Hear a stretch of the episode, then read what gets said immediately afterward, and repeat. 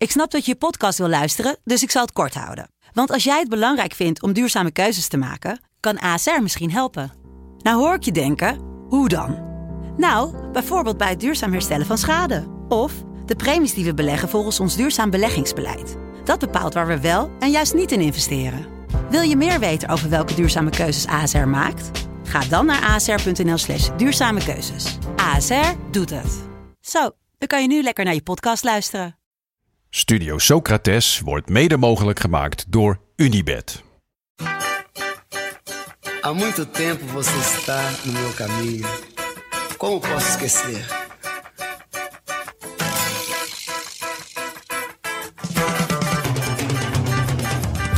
Welkom bij Studio Socrates, een podcast over alles wat voetbal mooi maakt. En ja, het WK in Qatar is lelijk, maar toch hoor je ons komende weken elke dag. Want we laten het voetbal niet van ons afpakken. Met vandaag dag 4 van het WK in Qatar.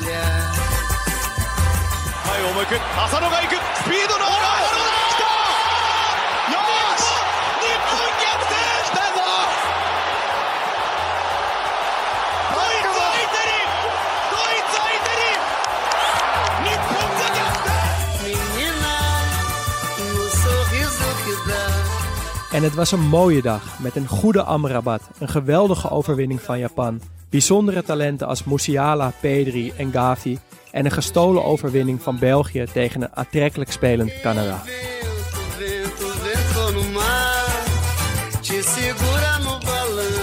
Je zegt het goed aan, het was, we zijn weer verwend vandaag. Ja, mijn eerste dag met vier wedstrijden kijken. Ik heb ze alle vier gekeken en het, en ik, het werd beloond. ja. Ja, want het, het, be- het begon leuk, vond ik.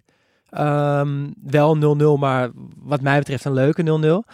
Eh, en daarna werd het eh, ja, bijna met de wedstrijd werd het leuker. Nou, het piekte natuurlijk wel echt Ja, bij, eh, bij Duitsland-Japan. Maar nee, het was, er zaten weer er waren jonge talenten die opstonden. Oude verdettes die in elkaar zakten. Heel veel emotie gezien vandaag. Ja. Passie, beleving van die holle woorden. Maar dan, je hoort vaak dat in een, in een, een of ander dom FIFA-filmpje hoor je iemand zeggen... Football is about passion. En dan zie je het opeens. Zie Ja. je spelers huilen en schreeuwen en doen. En denk je, ja nee, dit is toch inderdaad wel echt waar het om gaat. Ja, nee, maar dit- het is het, ik denk dat dit WK tot nu toe ook wel duidelijk maakt dat, dat dat misschien wel het allerbelangrijkste is. We hebben het gezien bij Saudi-Arabië en we hebben het vandaag ook weer gezien bij Japan bijvoorbeeld.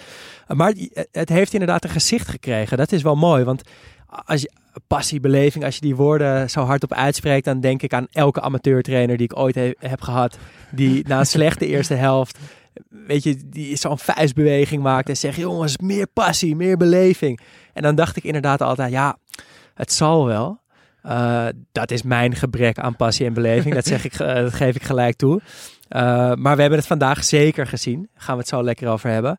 Ehm, maar ik ben blij ook dat jij weer terug bent. Gisteren een rustdagje gehad. Gisteren, ja, ik had een afspraak s'avonds. Ja, wat was je nou doen? We wisten niet wat je aan het doen was. Ik was uit eten met... ik ga een nieuwe podcast maken. Dat, Oh. dat durf ik alvast te, te zeggen. het is rond. Het is, eh, ik denk dat het officieel is. Het is nou, een sneak peek, kan ik vast geven. Ja. Het is nog niet helemaal officieel officieel.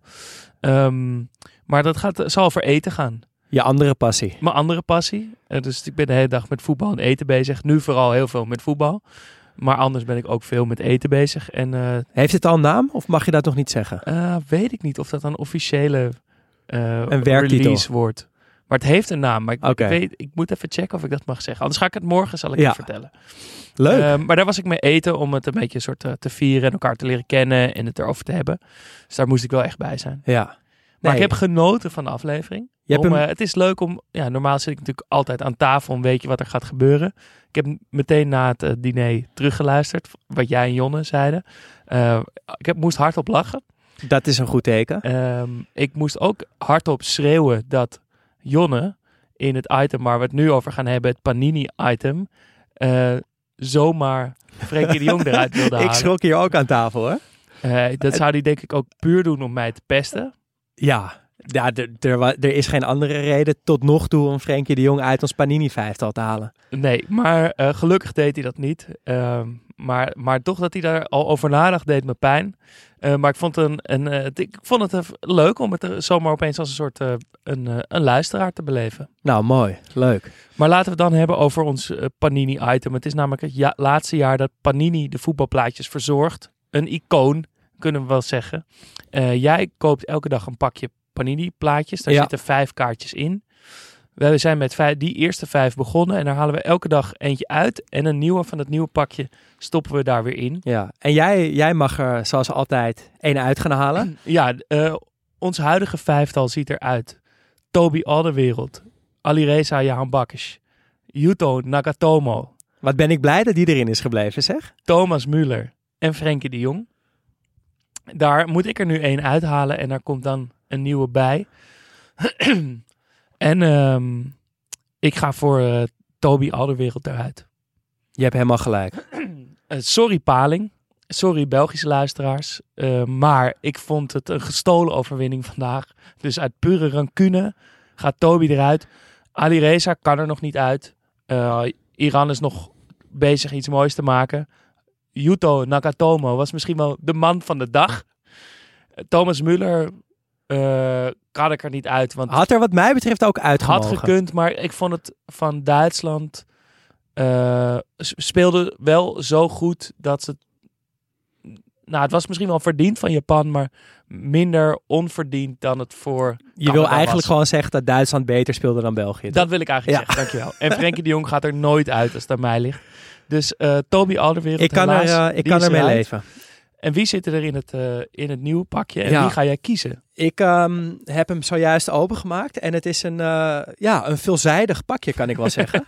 We hebben eh, Abdul Karim Hassan, Qatar. Ehm, ga ik niet kiezen. We hebben Connor Cody van Engeland. Ga ik ook niet kiezen. We hebben de onderkant van de FIFA Wereldbeker. Dat, dat is een plaatje wat in tweeën is. Ja, als het nou, als nou heel toevallig ook de bovenkant in dit pakje had gezeten, dan, dan, had ik het, ja, dan had ik hem toch wel het team ingeschoven, ondanks het feit dat het geen speler is. Uh, maar dan blijven er nog twee over. En dat vind ik allebei twee interessante uh, spelers, twee interessante versterkingen voor ons Panini-vijftal.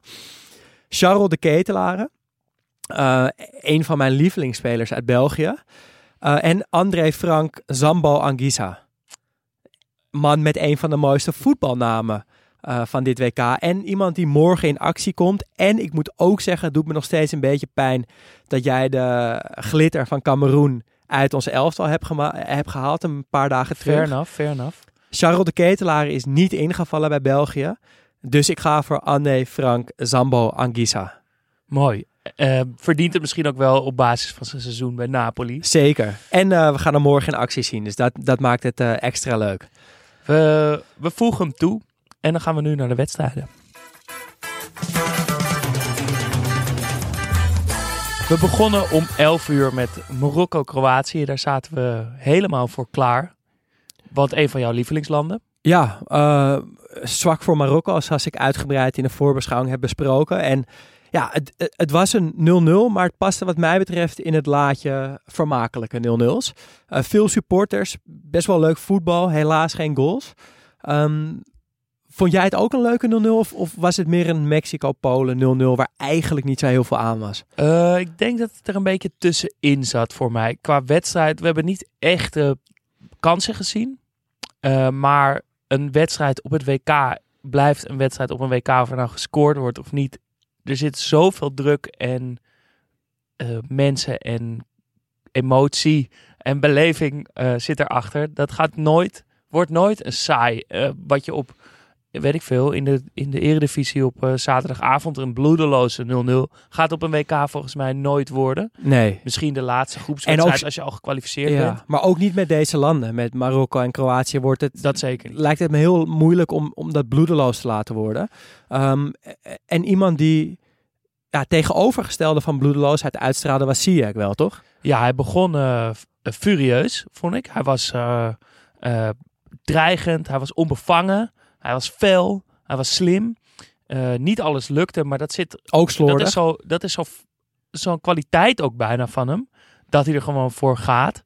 Uh, ik had het idee dat Marokko nog heel erg voorzichtig begon. Veel zenuwen. En dat Ziyech ze daarin een beetje aan de hand nam en zei van kom, we gaan gewoon voetballen. Ja. Uh, en daarin trok hij ze echt mee. Ja, eigenlijk wat, wat Messi een beetje miste bij Argentinië. Dus dat hij zijn team op sleeptouw kan nemen met een bepaalde felheid. Dat uh, spreidde Ziyech echt vanaf moment één tentoon.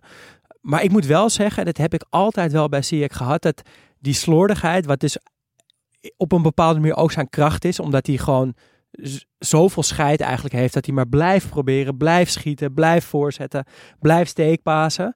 Soms vind ik het ook wel moeilijk. En ik denk ook dat dat de reden is dat hij niet slaagt bij Chelsea of bij welke andere topclub dan ook. Want daar moet je gewoon iets vaster aan de bal zijn. En dat hij daar gewoon lak aan heeft, maakt hem echt vet.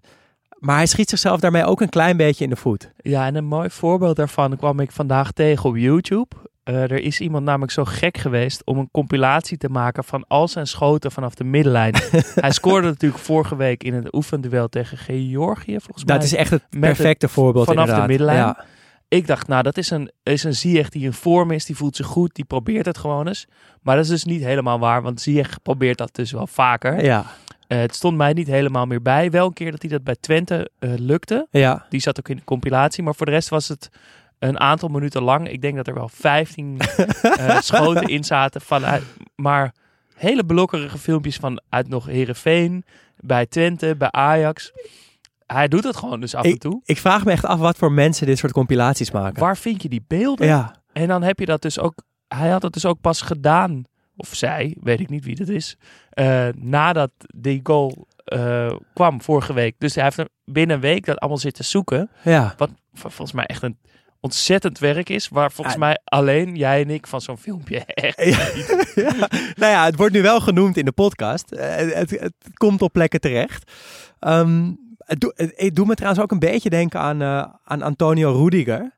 Die bij uh, Japan-Duitsland vandaag ook van afstand schoot op een heel raar moment. Ja. En daar zag ik op Twitter voorbij komen dat daar dus ook een compilatiefilmpje van is.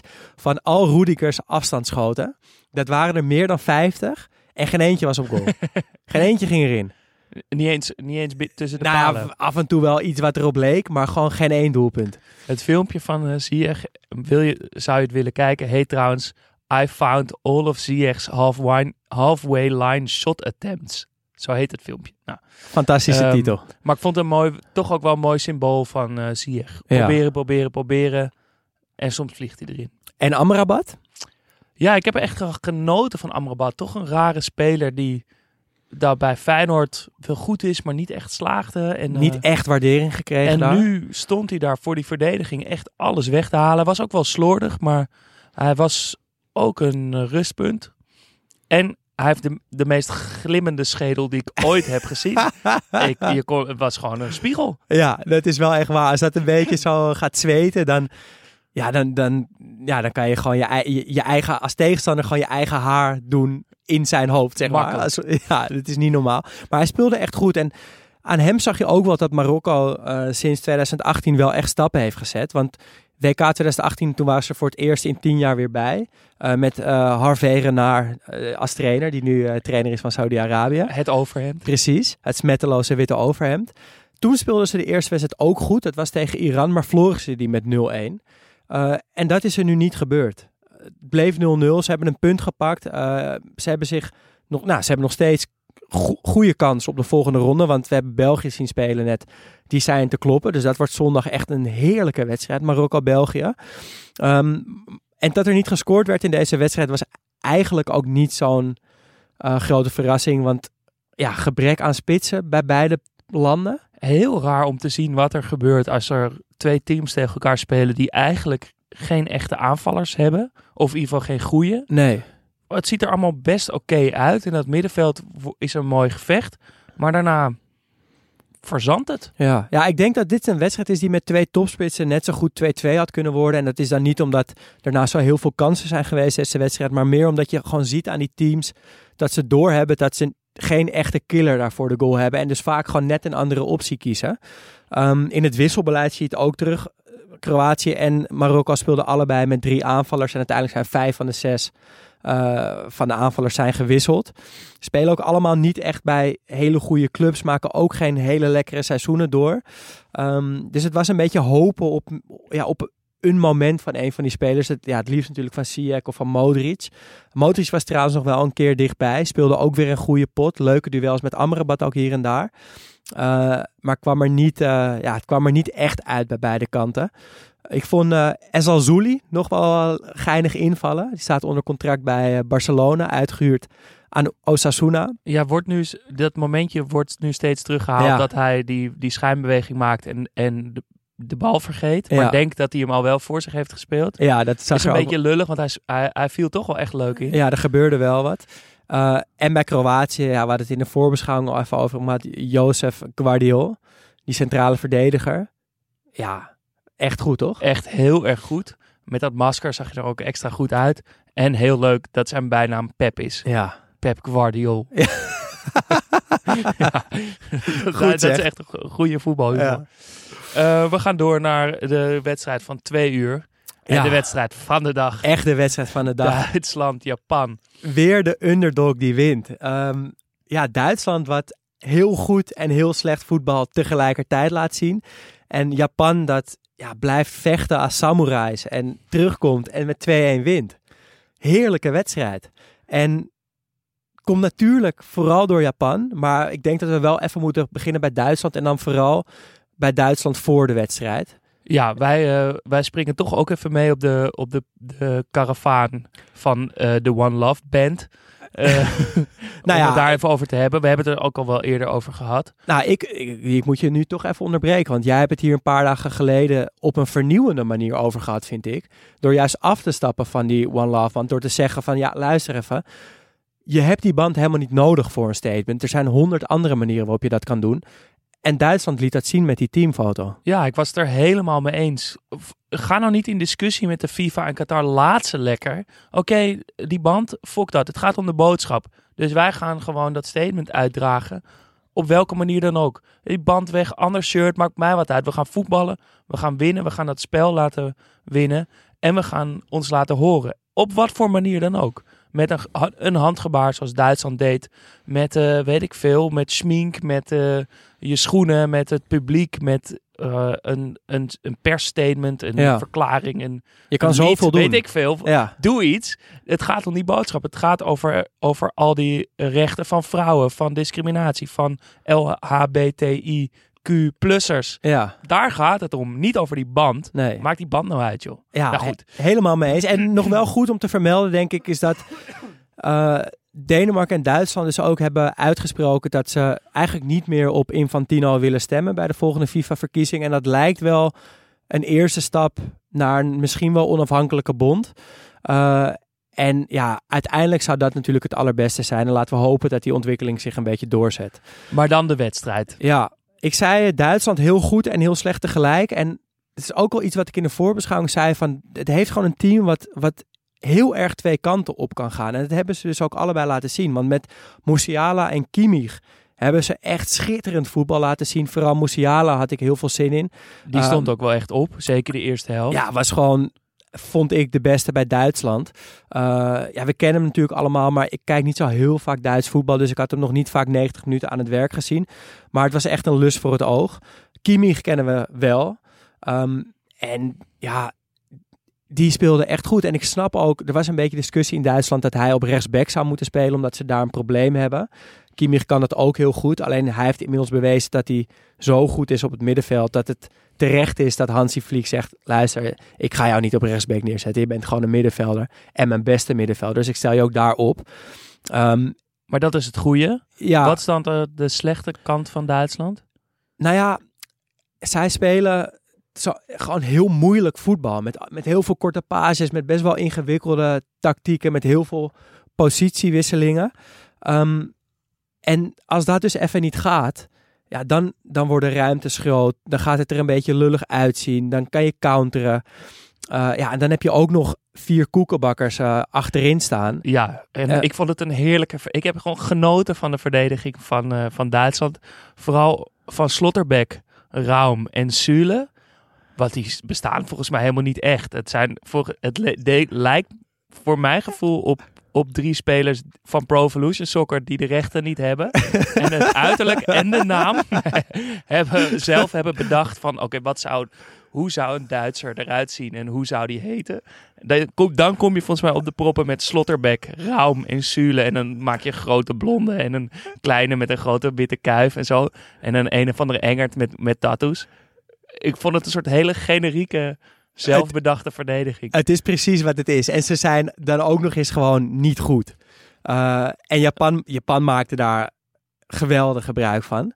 Ehm, sowieso gewoon, het was, ik vond het echt vet om ze te zien. Want ja, ze zien, ik, ze hebben, die Japanners hebben zulke mooie features qua gezicht, zeg maar. Vooral gewoon hoge jukbeenderen, strakke kaaklijnen, een mooie wenkbrauw. Het ziet er gewoon strak uit.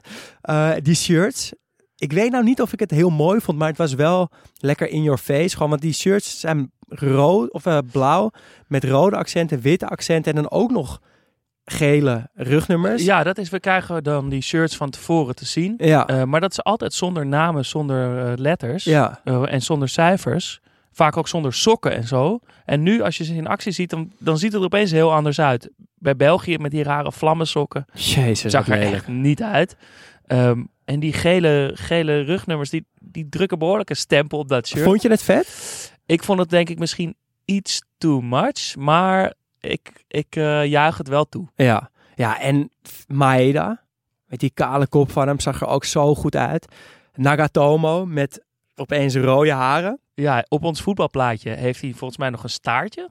Nou, in, ieder geval, in ieder geval geen rode haren. Staartje zit dan goed verstopt. Uh, op de foto, want ik zie het niet nee, als maar ik heel eerlijk het ben. lijkt alsof ze haar zo helemaal strak Oh, naar achter zo. gebonden zit. Dat zou goed kunnen. Ik, ik, denk dat er een knotje achterop zit. Uh, maar nu rode haren en hij, hij, was misschien wel de man van de dag, toch? Ik denk, als je dus... Nou, het thema van deze aflevering is dus al passie en beleving. Ik heb niemand vandaag gezien die zo uit zijn dak ging. En zo bij alles opsprong. Van de, want hij was op een gegeven moment gewisseld. En toen hield hij het echt niet meer. En bij elke bal die eruit ging of een vrije trap sprong hij op. En stond hij te schreeuwen en te wijzen. En toen bij die goals vloog hij van de bank af. Samen met iedereen ja. natuurlijk. Maar het was heerlijk om te zien. Ja, het zag er geweldig uit. En, en Japan heeft het echt... Uh, verdiend. Want met een 1-0 achterstand gingen ze aanvallend wisselen. Uh, ze brachten Ritsu Doan, Asano, Minamino en Mitoma. Dus gewoon, vier aanvallend ingespelde spelers kwamen erbij. Uh, Doan en Asano scoorden uiteindelijk ook. twee spelers die op dit moment in Duitsland voetballen. Dat vond ik nog wel een leuk feitje. de 1-1 van Doan ja, heb ik stiekem nog wat extra van genoten. Want ja, ik, ik hou er niet van om te haten op spelers of op clubs of op landen. Maar Hm. aan Neuer heb ik op een of andere manier echt een hekel. Dus elke keer als hij een fout maakt, dan ben ik gewoon blij. En die 1-1, die verwerkte die gewoon niet goed, het schot van de zijkant. Uh, tikt hem zo voor de voeten van Doan en die kan hem uh, inschieten. Dus daar was ik extra blij mee. Maar haat je hem omdat het een goede keeper is?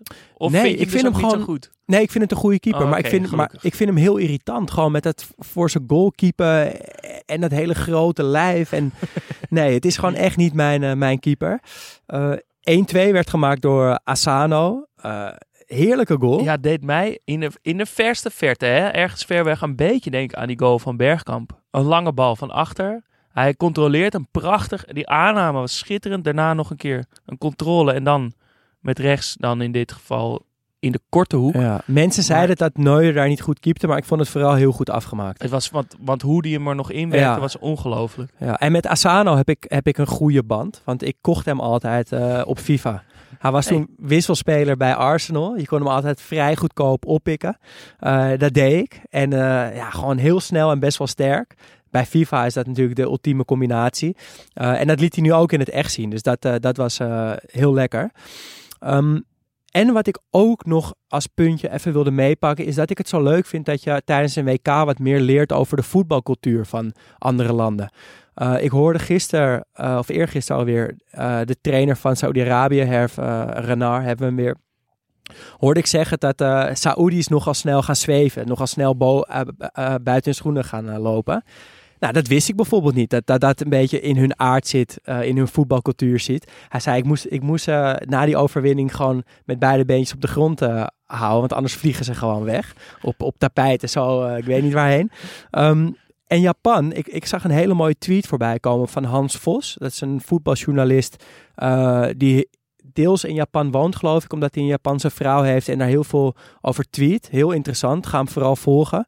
En hij twitterde over de Japanse voetbalcultuur dat zij hebben geen grasvelden zoals in Nederland, geen verenigingsleven zoals in Nederland, geen straatvoetbalcultuur zoals in Nederland. Uh, maar de Japanse jeugd leert voetbal op een soort van greffelvelden.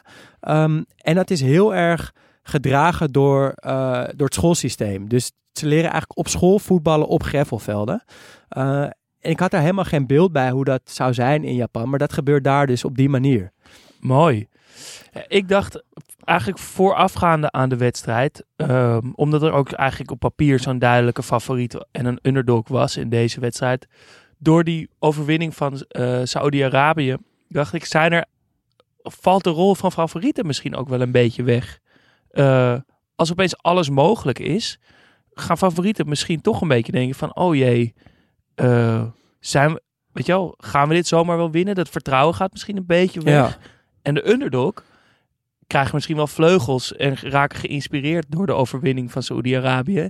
En denken, wij gaan het ook doen. Want dat is volgens mij wat die Renard voor, uh, achteraf zei. Want het ging bij mij vooral om dat geloof in de ploeg te krijgen. Ja. Dat we een resultaat kunnen halen. Dus alleen maar zorgen dat ze erin gaan geloven. En als je dat dan dus ook echt ziet op dit WK, kan ik me voorstellen dat je dan denkt, 100 procent. Ja, dat, in, dat kan. Dat, dat kunnen wij. Ja, dat inspireert 100 procent. Ik vond dat Maduro zei er ook nog wat over. En daar was ik het eigenlijk niet mee eens. Die zei dat die korte voorbereidingstijd van landen um, heel erg in het voordeel is van, van, van de kleine landen eigenlijk. Uh, omdat zij het heel simpel kunnen houden. Namelijk gewoon voor de pot kunnen gaan hangen, het klein houden en via counters eruit komen. Maar ik, heb, ik ben het daar niet mee eens. Want volgens mij halen de kleine landen tot nu toe juist resultaat.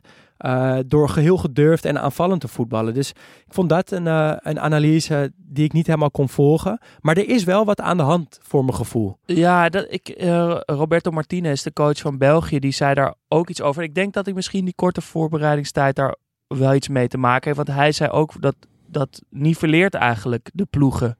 Omdat je dat wel grote ploegen inderdaad vaak het iets meer van tactisch en preciezer en als een soort een horloge in elkaar moet vallen. Uh, en kleine ploegen op wilskracht al heel ver komen. En dat het wat minder om die ja, kleine maar het hoeft laatste niet, hoeft niet per se verdedigend te zijn, toch? Op wilskracht. Want Nee, Saudi-Arabië gaat speelde dus niet verdedigend. Canada speelde en niet verdedigend. En gewoon er, er vol voor gaan. Ja. Eh, het meer willen. Nou, dan is het... En dan- dat, dan- dat niveleert, dat, dat snap ik ergens, begrijp ik dat wel. Ja. Oké. Nou, eh, wie, weet, dat zou mooi zijn als we nog meer verrassingen eh, zouden te zien krijgen. Behalve dan bij Nederland. Liever niet, nee. Liever geen eh, verrassingen bij Nederland. Ehm, en dan nog wel, nog even vooruitkijkend. Duitsland gaat lastig krijgen. Ja. Want die moeten straks tegen Spanje, die vleugels hebben. Ja. En Japan gaat ook gewoon winnen van Costa Rica. Eh, dus die moeten, ja, die moeten Die ergens moeten extra punten winnen. gaan halen. Die ja. moeten eerst van Spanje winnen. En dan moeten ze daarna nog met veel doelpunten Ja. verschil ook nog... eh ja, Nou goed, wordt leuk. wordt een hele leuke pot. Want eh, laten we het dan ook over Spanje hebben. Die met 7-0 van Costa Rica won. Ja, nou ja, als je Brian Ruiz niet opstelt, dan vraag je hier een beetje om. Dat is mijn visie op deze wedstrijd. En ja, Spanje profiteert daarvan, speelt tiki-taka voetbal, wint 7-0. Eh, waren goed en ja, het draaide vooral om, eh, om Pedri en Gavi. Ehm, elke keer als ik Pedri zie voetballen, dan heb ik het gevoel dat hij weer beter is geworden. Eh, de man voetbalt zo makkelijk en hij heeft een soort van superkracht dat hij dingen ziet die nog moeten gaan gebeuren. Dus telkens als, als hij een paas geeft of een aanname of naar een kant wegdraait, dan denk je, oh ja, logisch. Dat, en dat heeft hij de hele tijd. En dat een ziet soort hij. klein teletijdmachientje. Ja, en dat, dat ziet hij dus al voordat de rest het ziet. En als hij dan uitvoert, dan denk je, oh ja, tuurlijk eh, doe je het op die manier. Echt heel bijzonder. Eh, en ik zat naar hem te kijken en ik dacht ook, en misschien haal ik nu een klein beetje dingetjes door elkaar, maar ik, ik zou hem willen omschrijven als een Bauhaus voetballer. Oké, dit is een term die jij volgens mij net bedacht hebt. Nou ja, dat is die kunststroming toch Ja. uit, eh, ik weet niet precies welke jaren, maar begin jaren van de 20e eeuw. Ja, en volgens mij bij die stroming, als ik, als ik me goed herinner, is alles gericht op, op soort van functionaliteit en, en esthetiek. Dus iets moet en heel functioneel zijn, maar ook eh, esthetisch in orde zijn.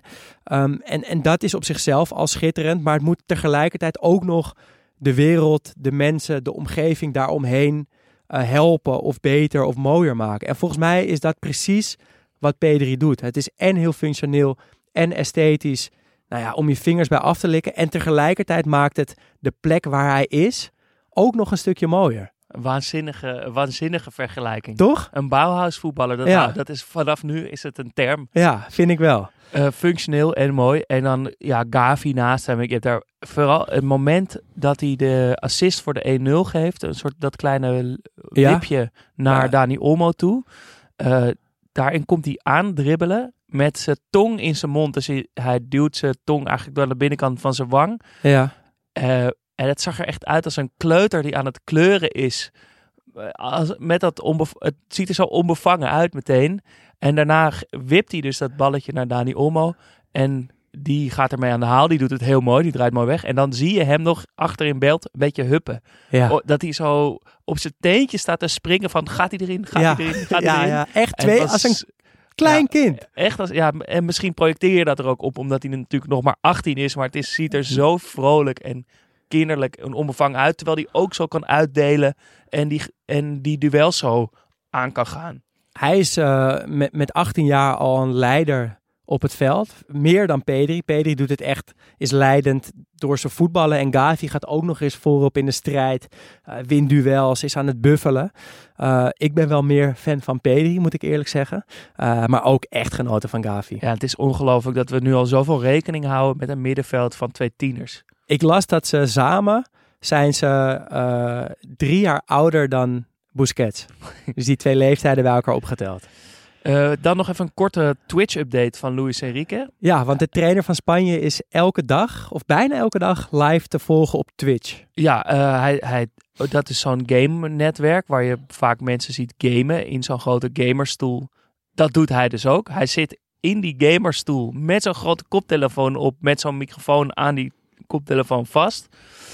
Kijkersvragen te beantwoorden, eh, contact met, zijn publiek, met het publiek te Het zoeken. is eigenlijk zo raar. Maar het is zo vet. Ja, Ik zat er even over na te denken. Ophouden met die saaie persconferenties. En die slappe vragen. En die journalisten die willen weten waar iemand, eh, welke transfer iemand gaat maken naar de zomer. Of, weet- nee, gewoon, eh, wat willen jullie weten? gewoon livestream op. Twitch. Ehm, ik heb het zitten kijken, een stukje. Ik begreep er helemaal niks van. Het is natuurlijk in onverstaanbaar Spaans. Ehm, maar wat ik las, ook op, op de reacties in de media, was dat het heel positief ontvangen werd. Omdat het zo open en vrolijk en menselijk persoonlijk is. Ehm, vandaag, dus dat is eh, nu net na de wedstrijd, eh, doet hij het niet. Want dan moet hij nog herstellen. Oké, nou ja, dan gaan we morgen weer klaarzitten voor eh Luis Enrique. En dan de laatste wedstrijd van vandaag. En dat is ook weer niet zomaar een wedstrijd. België-Canada. En we Ja. hebben een, eh, een update vanuit het Belgische kamp wederom. eh, van onze vriend Paling, die direct na de wedstrijd, ik denk dat, dat de wedstrijd nog geen minuut afgelopen was, een voice memo onze kant op stuurde. Ja mannen, Paling hier. Live van aan het depot in Leuven, waar we net gewonnen zijn tegen Canada. Goed was het niet, maar ja, we zijn gewonnen. Eh, ik heb gezegd in de voorbeschouwing, we moeten het doen op ervaring. En ik denk dat we het op ervaring ook hebben gedaan. We hebben de beste keeper ter wereld. We hebben geluk met een goede pocketspits, Batshuayi. En het was zo'n match, wie dat eerste goal maakt, die gaat ze misschien wel winnen. Eh, en gelukkig waren wij het vandaag. Ehm, ik heb het ook gezegd in de voorbeschouwing, op ervaring gaan we ons moeten kunnen kwalificeren. Ik hoop, ik hoop dat we het gaan doen. We hebben een goede bank. Moet zeker lukken. Leuk statistiekje, wist Peter van den Bemt te vertellen. Ehm, op dit moment hebben wij zeven groepsmatchen op een WK op rij gewonnen. Eh, en we zijn ook 13 groepsmatchen op een WK ongeslagen. En dat is een record. Tweede in dat lijstje, Nederland. Groetjes, Paling. Denk je dat de Paling al een paar pintjes gevat had? Ik weet het wel zeker. Hij gaf het ook ruiterlijk toe. Maar ik moet toch even ingrijpen. Want Paling is nog een soort van positief van we hebben het op ervaring gedaan. Maar Paling was ook degene die ons een uur voor de wedstrijd de opstelling doorstuurde zoals het Belgische volk het wilde zien. Ja, zo, er was een poll geweest bij Sportzaven op, op één om te kijken wat de Belg Ja, wilde. en dat was Courtois. Achterin Den Donker, al de wereld Vertongen. Middenveld Kastanje, Onana, Tielemans, Carrasco. Voorin De Bruyne, Trossard en Openda. Eh, dus geen Batshuayi, eh, geen Witzel, geen Hazard. En Martinez vertikt het gewoon. Die kiest weer voor de vertrouwen namen. En ik kreeg opeens het besef van, ja, als ik een Belg zou zijn, zou ik me gewoon echt miserabel voelen.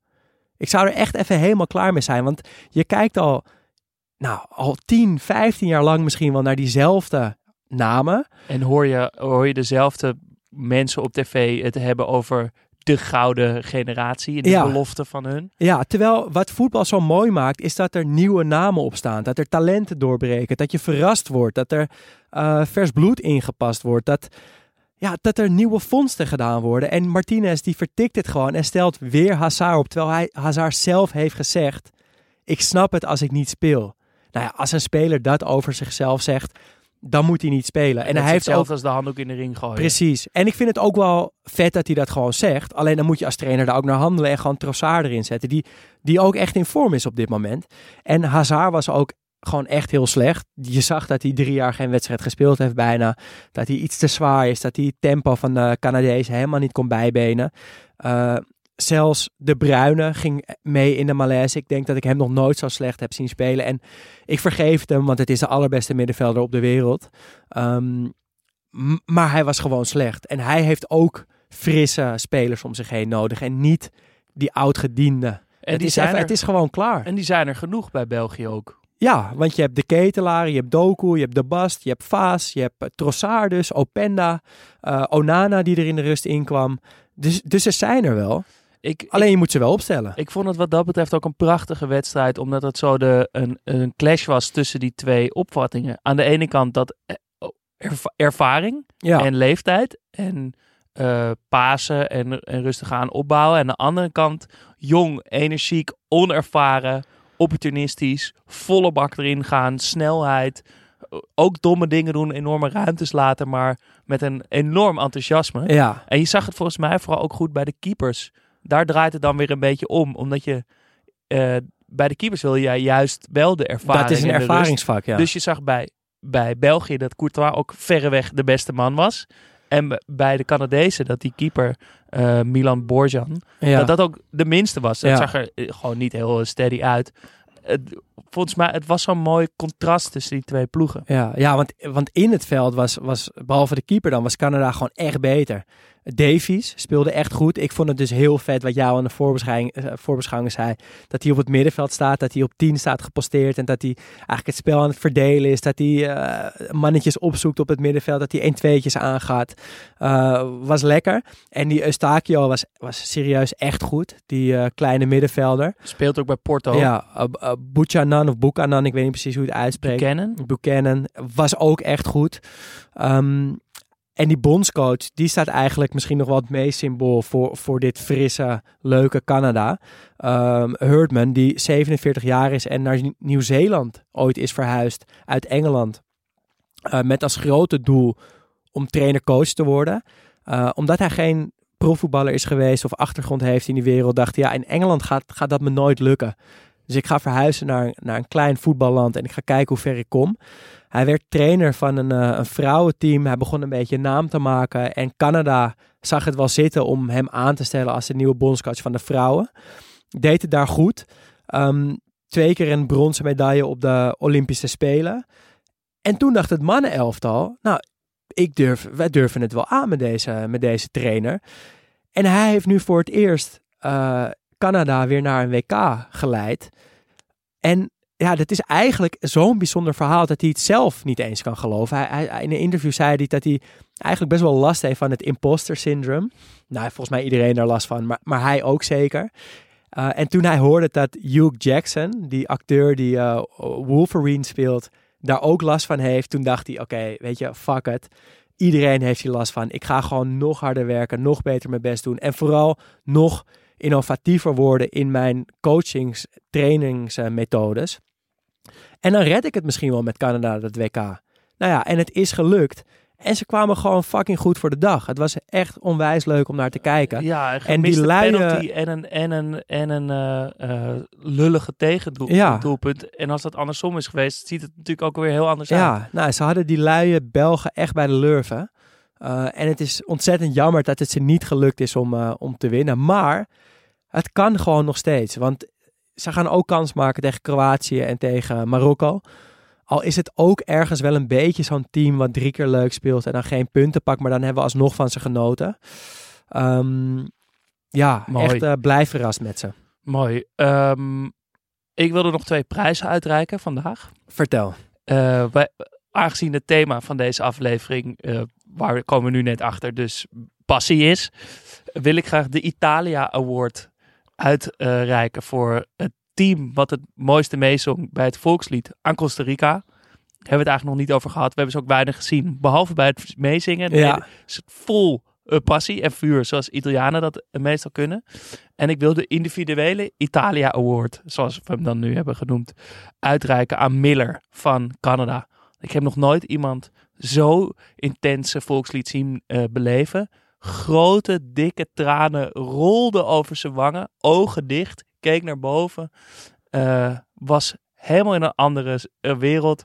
Daarna moest hij echt met twee handen zijn- wangen afdrogen en bijkomen. En toen nog aan die wedstrijd beginnen. Dat was een heerlijk beeld. En wat mij betreft zijn er dus Nagatomo door zijn, door zijn vuur vandaag. En Miller, de mannen van de dag. Ben ik het mee eens, sluit ik me bij aan. Genieten. Eh, dat betekent dat, eh, nou dat waren alle wedstrijden. Eh, dat betekent dat we bij de actie van Jonne, waarin we een euro voor elk doelpunt en een tientje voor elk tegendoelpunt van Qatar doneren aan Amnesty. Ehm, vandaag daar ik iets bij kunnen schrijven. Vooral Spanje heeft geholpen. Ja, we stonden op eh, 42 euro. eh 11 doelpunten gemaakt. Dus dat betekent dat we nu op 53 euro staan. Eh, tikt aan. En Jonne gaf gisteren aan dat hij het graag wil doneren eh, aan Amnesty. Amnesty eh, NL, die ook eh, bezig zijn met die, met die ja, terugbetaling, om het zo maar even te zeggen, van het geld aan de arbeiders in Qatar. Ja, ken jij nou iemand of ben jij misschien wel iemand die bij Amnesty werkt en kan je ons in contact brengen met Amnesty? Laat het dan even weten, want het zou zo vet zijn als we deze actie groot kunnen maken. Als Amnesty hierachter gaat staan en we van dit lelijke WK nog iets mooiers kunnen maken. Dus eh, ja, slide even in de DM als je iemand bent of kent bij Amnesty.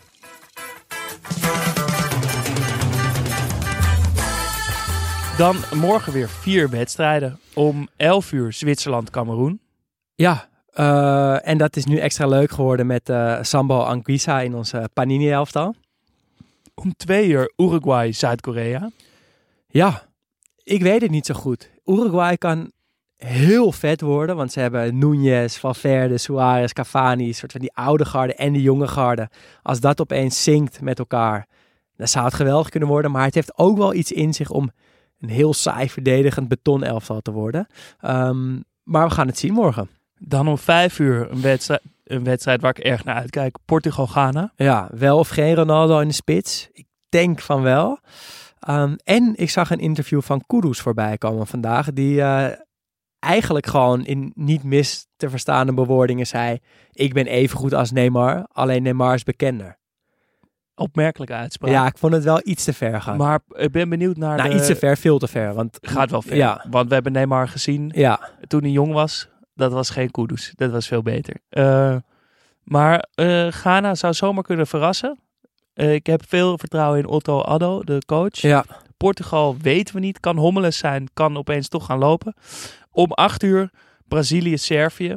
Ja, ik weet niet hoe jij het voelt, maar ik leef toch wel het hele toernooi toe naar Brazilië.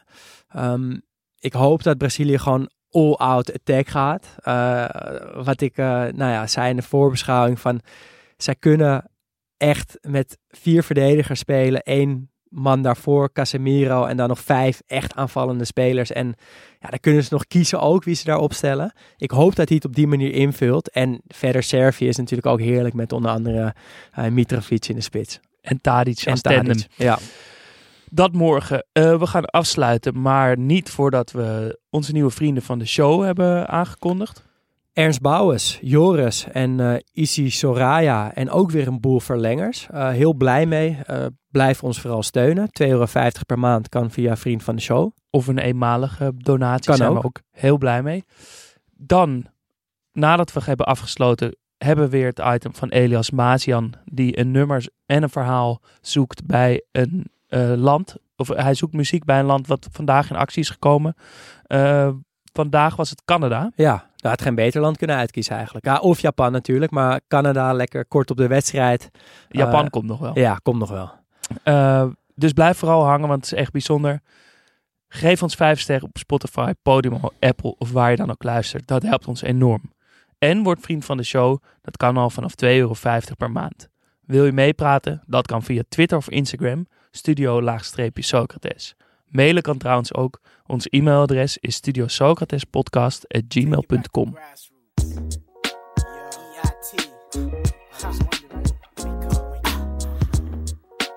In aflevering 4 is het Canadese hip-hop wat de klok slaat. Ik wil graag wat licht schijnen op het hip-hop productieteam The Grassroots en hun in 1999 uitgekomen album Passage Through Time. The Grassroots zijn afkomstig uit Toronto en bestaan uit de producers en vinyl junkies Mr. Addict, Swift en Mr. Murray. In hun beats klinkt duidelijk het jazzy en soulvolle geluid van hun zuiderburen Pete Rock en Jay Dilla door. Vol met samples die zorgvuldig bij elkaar geplakt zijn na urenlange sessies van zoeken door stoffige platenbakken. Gooi daar vervolgens alle toffe Canadese rappers en DJ's uit die tijd bij en je hebt wat ze noemen een classic. Helaas staat alleen de single Proof of Living op Spotify, maar gelukkig heeft iemand het hele album op YouTube geüpload. Je kunt ook de plaat proberen te kopen, maar die gaat helaas niet voor minder dan 160 euro op Discogs. Tot morgen.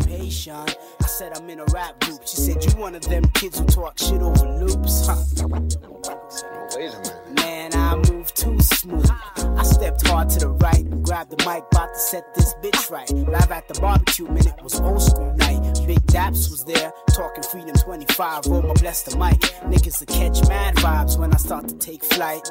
It's like me being a champion rider. Your whole crew's a set of fighters, man. I won't diss you, cause yo, you diss yourself. Spending a whole three minutes sounding like somebody else. Kids play R. Kelly cause you remind them of something. But when I start to bless the mic, you know, the mind them counts nothing. Cause I'm too smooth, better yet too rough. I'll get you high off of this here stuff. High. Something's gotta give, so I'm about to give it. Someone's gotta win, so I'ma win it. Make you feel like robbing a bank. You best to go and give thanks. Roma has risen, raising the price of living. Yo, something's gotta give, so I'm about to give it. Someone's gotta win, so I'ma win it. Make you feel like robbing a bank.